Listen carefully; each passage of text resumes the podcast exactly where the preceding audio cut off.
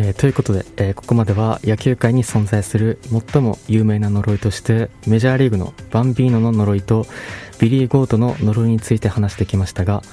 日本のプロ野球にも、えー、都市伝説的な呪いやジンクスは多く存在します。その中でも最も有名なのはカーネル・サンダースの呪いでしょう。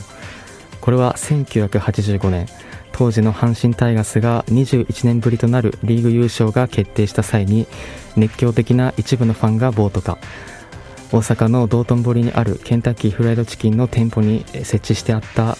カーネル・サンダースの銅像をあろうことか静止しようとしている店員に暴行を加え担ぎ出し胴上げの末に道頓堀に投げ込みました。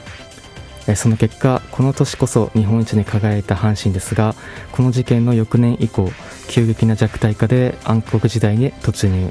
2003年までの17年間リーグ優勝からは遠ざかりそして日本一はえ1985年から現在に至るまでの36年間未だに成し遂げられていないことからいつしかこれはカーネル・サンダースの呪いだとささやかれるようになりました。えその後このカーネル・サンダースの呪いを解くべく幾度か投げ込まれた銅像の捜索が行われたものの一度も発見することはなく行方不明となり、えー、行方不明となりこの呪いにも、え、妙な信憑性が増していきました、え、しかし事件から24年後の2009年道頓堀の整備事業のために不発弾調査が行われた際に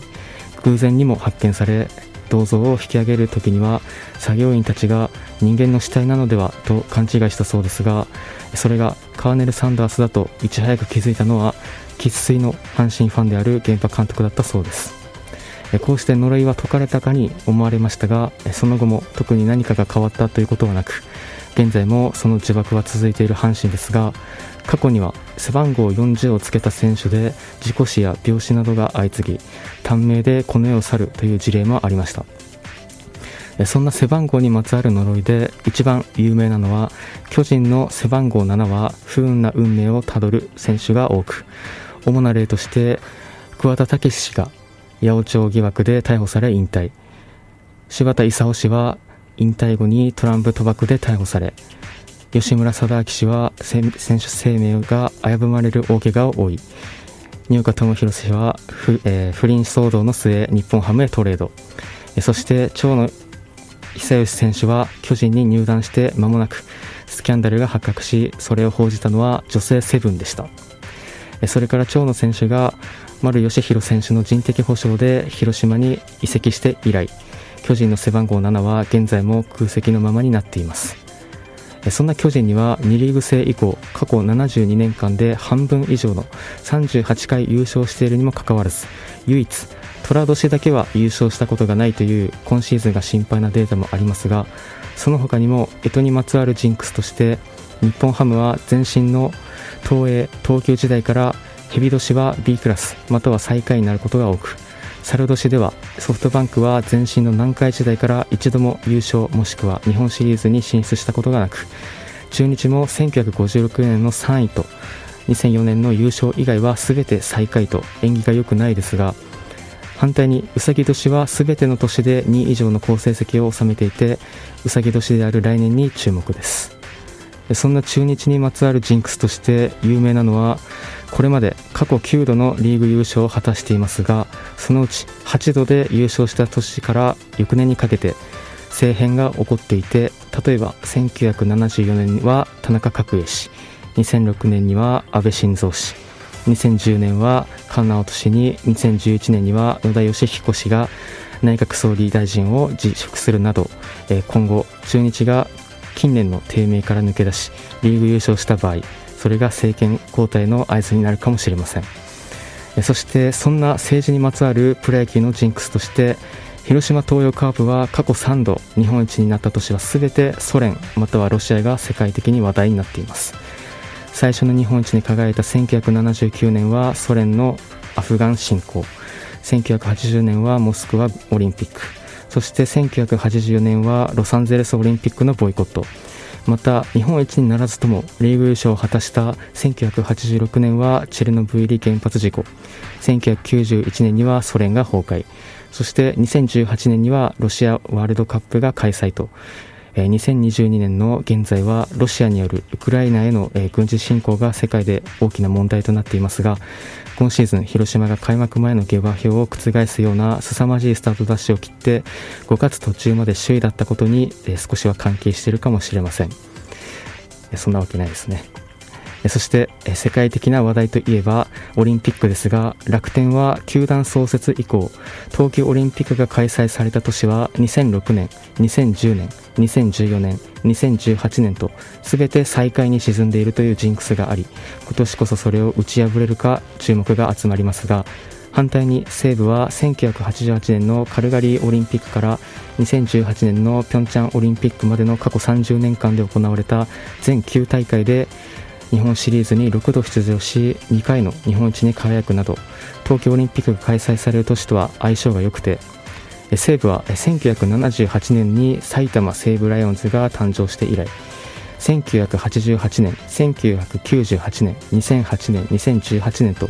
元号の1の位が8の年は全て優勝しています。ちなみに反対に巨人は1の位に9がつく年には一度も優勝したことがありません。えということでここまでいかにもオカルトな呪いやジンクスを紹介してきましたがこのジンクスという言葉が使われる際最もよく耳にするのが2年目のジンクスだと思います。これは1年目に新人王を獲得したり記録などを作って活躍したルーキーや前年度より大幅に成績を上げてブレイクした選手の2年目は成績が悪化するというものでご存知の方も多いと思いますが実際に統計的に見ても過去新人王を獲得した選手の翌年の成績と比較した場合投手と野手ともにほとんどの選手が成績を落としているため